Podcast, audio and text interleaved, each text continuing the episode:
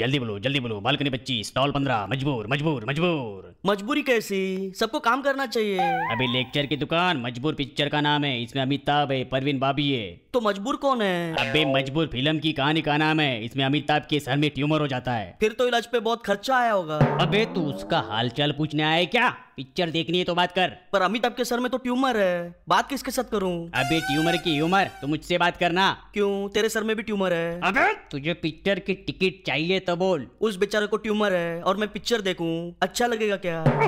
आप प्लीज यहाँ से जाइए इज्जत से बोल रहा हूँ भाईजान भाई तुम्हें हो गया यहाँ जान कौन है अरे जान तो प्यार से बोलते हैं तो गुस्से से क्या बोलते हैं देख